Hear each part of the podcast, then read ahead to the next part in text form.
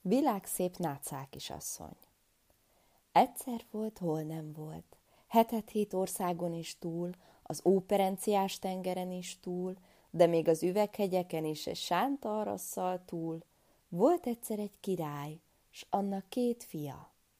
Az idősebbik fiú, ahogy egy kicsit fölcseperedett, s kiserkedett a bajusza, feleségül vett egy szép király kisasszonyt. De a kisebbiket hiába bíztatta az édesapja. Azt mondta, hogy ő addig meg nem házasodik, míg kereke világon a legszebb király kisasszonyt meg nem találja. No, azt keresheted, mondotta a bátyja, mert a legszebb király kisasszonyt én vettem feleségül. Hiszen szép a feleséged, mondotta a királyfi, de nem hiszem, hogy még szebb ne volna ezen a világon. Hallja ezt a beszédet a kisebbik fiú fölnevelő dajkája, s mikor az idősebb királyfi továbbment, azt mondta a kicsi királyfinak. Bizony jól mondottad, hogy van ezen a világon a bátyát feleségénél szebb király kisasszony. Csak hogy sem a bátyát, sem a felesége nem árulják el neked, mert az a világ szép király kisasszony, a te bátyád feleségének a húga. No bizony, ha az, megyek is utána. Megállj csak, fiam, mondotta az öregasszony. Nem találod azt meg az apja házában, el vagyon az rejtve egy nátszában. Hallottad-e hírét a Fekete-tengernek? Fekete-tengernek a 77. szigetjében vagyon három nátszál. A középsőben van a világszép királykisasszony, a két szélsőben a két szobalánya. De ezen a szigeten olyan nagy sötétség van, hogy a kardodat felakaszthatod rája. Aztán, ha oda találsz is, egy vén boszorkány őrzi a három nátszálat, s jobban vigyáz rájuk, mint a két szeme világára, mert csak addig ég az élete gyertyája, amíg valaki ezt a három nátszálat le nem vágja. Hiszen a királyfinak sem kellett egyéb. Felnyergelte legjobbik lovát, s indult még aznap, hogy felkeresse a világ szép nátszál kisasszonyt. Ment hetet-hét ország ellen, estére kelve beért egy rengeteg nagy erdőbe. Rengeteg nagy erdőben betért egy kicsi házikóba. Nem lakott ott más, csak egy öreg asszony. Köszönti az asszonyt illendőképpen, fogadja az is nem különben, s kérdi. Ugyan hol jársz itt, fiam, ahol a madár sem jár? Világszép nácák kisasszonyt keresem, aki a Fekete-tenger 77. szigetjében egy nácában vagyon elrejtve. Ugyan bizony hallotta-e a hírét? Sem hírét, sem nevét nem hallottam, édes fiam. De túl a hegyen, kerekerdő aljában lakik a néném, azt talán hallotta hírét. Hé, Mici, hopp elé a sudból, szólott a macskájának. Igaz is dúdba ezt a legényt. Kiszökött a macska a sudból, s a királyfi ment utána. Mire pitymallott, megtalálta a másik öregasszonyt is. Elé mondja, hogy mi jóban jár. Hallgat, hallgat az öregasszony, mintha erősen gondolkoznék, s aztán mondja. Hely, fiam, nem érsz te oda soha, világon való életedben, ha olyan paripát nem szerzesz, amely sárkánytejet szopott, égő parazsatevet, s tűzlángot ivott. De Nini, mi van a fejeden? Ihol három aranyhajszál, ezt a három aranyhajszálat kihúzom a fejedből, adok hozzá egy kilincsmadzagot. Mikor aztán kiérsz erre meg erre a magas hegyre, ott a madzaggal csap meg a három aranyhajszálat, s egyszeriben elébe toppan a táltos paripa. Kihúzza az öregasszony a királyfi fejéből a három aranyhajszálat, odaadja a kilincsmadzagot, köszöni szépen a királyfi, s meg sem állott, míg annak a magas hegynek a tetejére nem ért. Ott megcsapja a kilincsmadzaggal a három aranyhajszálat, s ím, halljatok csodát, ég, föld megzendül, száll levegőjégből nagy erős vágtatással egy aranyszőrű ménes. Aranyszőrű ménesből kiválik egy paripa, Szakad a láng két orralikán, s nyerít hármat egymás után, hogy megcsendült, bondult bele az egész világ, s csak elejébe toppan a királyfinak. Itt vagyok, kicsi gazdám. De hallgassatok csak ide, mi lett a madzakból. Szép aranyos kantár, hogy csak úgy ragyogott, hogy csak úgy tündökölt. No, kicsi gazdám, hogy menjek? Úgy, mint a szél, vagy úgy, mint a madár, vagy még ennél is sebesebben, úgy, mint a gondolat, mondotta a királyfi. Mint a gondolat, édes lovam. Jól van, jól, kicsi gazdám, tudom én, mi a szíved szándéka. De addig hiába megyünk a Fekete-tenger 77. szigetére, amíg nem jártunk a napnak fényes pitvarát, s onnét egy égő sugarat el nem hozunk. Neki ereszkedik a tátos a levegőnek, felszáll, mint a madár, aztán nekivág, hasítja a levegőt, vágtat, mint a gondolat, s egy jó szempillantás nem telt bele, megérkeznek a föld kapujához. Azám, csak hogy a föld kapujában két farkas állott istrázsát, s azt mondták, hogy addig be a kapuna királyfit, még két font hús nem ad a lovából. Gondolja a királyfi, bizony nem adok én a lovam húsából, inkább adok a magaméból. Kivette a zsebéből csillagos bicskáját, kanyarított a combjából két font húst, odavetette a farkasoknak. Most már mehettek, mondták a farkasok. Repült a tátos, s ím, jóformán be sem hunyta a szemét a királyfi. Megszólalt a tátos. Nyisd ki a szemet, kicsi gazdám, itt vagyunk a napnak fényes pitvarában. Leszáll a királyfi, s hát ott a nap pitvarában van egy aranykád. Aranykádban tűzfürdő. Megfürdött abban. Gyémántszegen aranytörölköző, abban megtörölközött. Ezüst polcon aranyfésű, azzal megfésülködött, s valaottan egy talpig tükör. Odaállott, s nézegette magát. De uram, teremtőm, halljátok csak, mi történt. Kijön a pitvarba egy haragos öregember, bizonyosan a napnak szolgája. Meglátja a királyfit, amint nézegeti magát a tükörben. Nagy mérgesen ráfúj, kerekedik rettentő nagy szélvész, s úgy elfújja lovastúl mindenestül, hogy 77 ezer mérföldig sem ért földet a talpuk. Akkor meg leestek olyan sötét lyukba, hogy sem eget, sem földet nem láttak. Hely, búna kereszkedik a királyfi. Azt hitte, hogy soha, míg ez a világ világ, s még két nap meg nem látja az áldott fényes napot, nemhogy annak egy sugarát a Fekete-tenger 77. szigetére vihesse. Csúszva, mászva tapogattak elébb-belébb, hol kígyóra, hol békára léptek, s mikor vagy hét nap, s hét éjszaka eltelhetett, akkor értek egy nagy vaskapuhoz. Na, ide ugyan elcsúszhattak, mászhattak, mert itt meg egy százfejű sárkány állott istrázsát. Az ugyan által nem ereszti a kapun. Sóhajtozó tűnődött a szegény királyfi, hogy most már mit csináljon.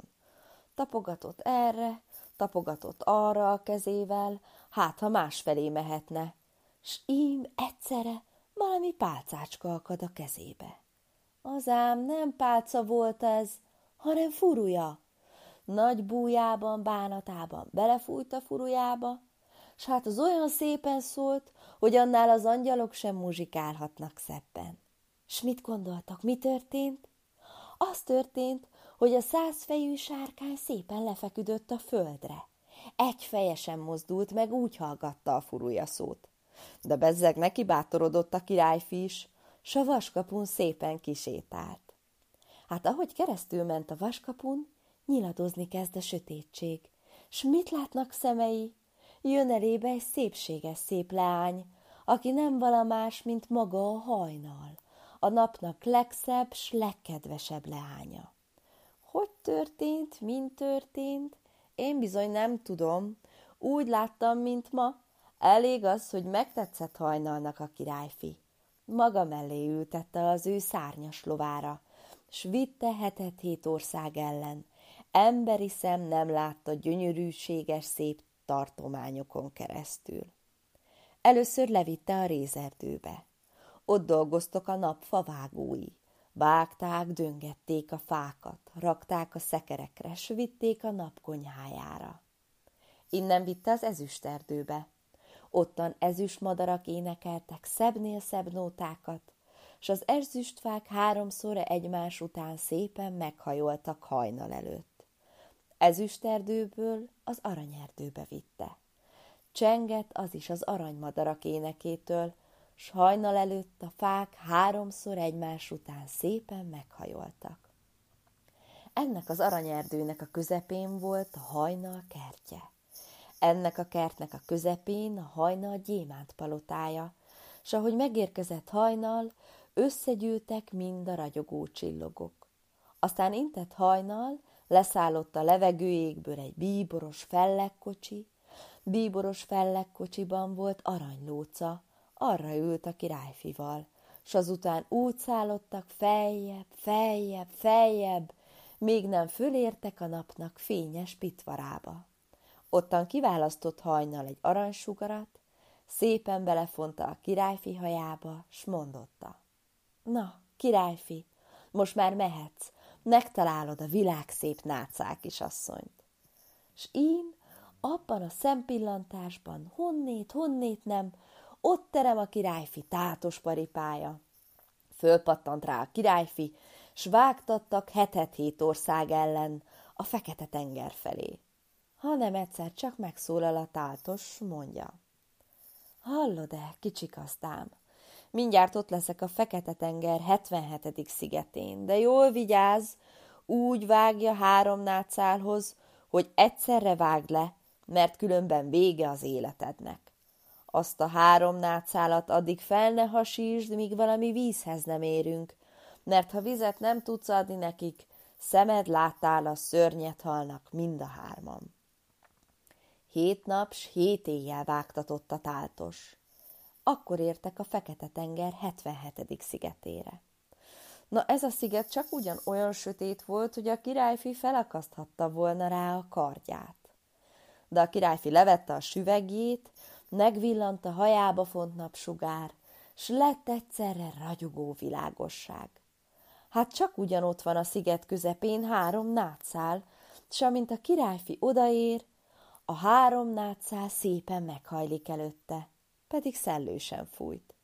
Kirántja a kardját, megsuhintotta, s egy csapásra tőből levágtam mind a három nátszálat. S ím a három nátszál tövéből fekete bér bugyogott ki, s valami keserves jajgatás hallatszott a földből. Az a fekete vér a vénboszorkány vére volt, s keserves jajgatása az ő jajgatása. No, ez ugyan nem árt senki léleknek. Bátran visszaindulhatott tőle a királyfi. Szépen az ölébe fektette a három nátszálat, s mondta a lovának. No, most édes lovam, vígy az én házamba, rég nem láttam apámat, anyámat. Vágtatott a tátos hetet hét ország ellen. A királyfi meg csak nézte, nézegette a három nátszálat. Szerette volna felhasítani, hadlássa, csak ugyan leány van-e bennük. Hát, ha csak hiába ide bolondították a Fekete-tenger 77. szigetére. Ő bizony elővette a csillagos bicskáját, felhasított egy nátszálat, s kiesett belőle egy gyönyörűséges szép lány, a világ szép nátszál kisasszony egyik szobalánya. Az volt az első szava. Vizet, vizet, mert mindjárt meghalok. De csak most ilyet meg igazán a királyfi. Adott volna vizet, de nem volt sehol. Egy jó szempillantás sem telt belé. Meghalt a leány, a két nátszából pedig keserves sírás hallatszott. A szegény leány csiratták bizonyosan. Búsult a királyfi, majd felvetette a búbánat. Költögette a lányt, ébresztette, de hiába. Nem ébredt az fel. Leszállott a lováról, sírtásott a kardjával, s eltemette a leányt. Aztán mentek tovább, s az ördög szállotta belé, vagy mi, a jóisten tudja, felhasította a másik nátszálat is. Éppen úgy járt, mint először. Nem tudott vizet adni neki, s a virágszép nácák kisasszonynak meghalt a másik szobalánya is. No, de most megfogadta a királyfi, hogy a harmadik nácára vigyáz, mint a szeme világára. Hogy azt addig fel nem hasítja, míg valahol forrásvízhez nem érnek. Hely, pedig úgy szerette volna látni a világ szép nátszál kisasszonyt. De amerre mentek, mindenütt szörnyű nagy pusztaság volt. Nem láttak egy csepp vizet, majd meghaltak a nagy szomjúságban. Hanem egyszer csak leszállott a tátos a levegő égből, éppen egy forrásvíz mellé. No, édes gazdám, most felhasíthatod a nátszálat, de elébb meríts vizet a süvegedbe. Telemeredti a süvegét a királyfi, aztán szépen felhasítja a nátszálat, nehogy megsértse a világszép nátszál kisasszony gyönge testét. S ím, csak kipattan a nátszából egy olyan szépségres leány, amilyet még emberi szem nem látott. Ott mindjárt egymás nyakába borultak. Te az enyém, én a tied, ásó kapa, s a nagy harang válasszon el minket. Aztán felültek mind a ketten a tátos paripára, s a tátos egyet ugrott, kettőt szökött, leszállott a királyfi apjának az udvarába. Ott ült éppen a király a palota tornácában. Ott ült az idősebbik fia is, s a menye is. De bezzeg volt álmélkodás. Már rég el is siratták a királyfit, nem hitték, hogy valaha újra látják. S íme megkerült, elhozta a legszebb király kisasszony kereke világon. Örült az öreg király, s mit csináljon a fia meg a menye? Hát örültek azok is. Csaptak lakodalmat, hét országra szólót, húzták a cigányok, járták a legények s lányok, s még ma is járják, ha ugyan bírják. Itt a vége, fuss el véle!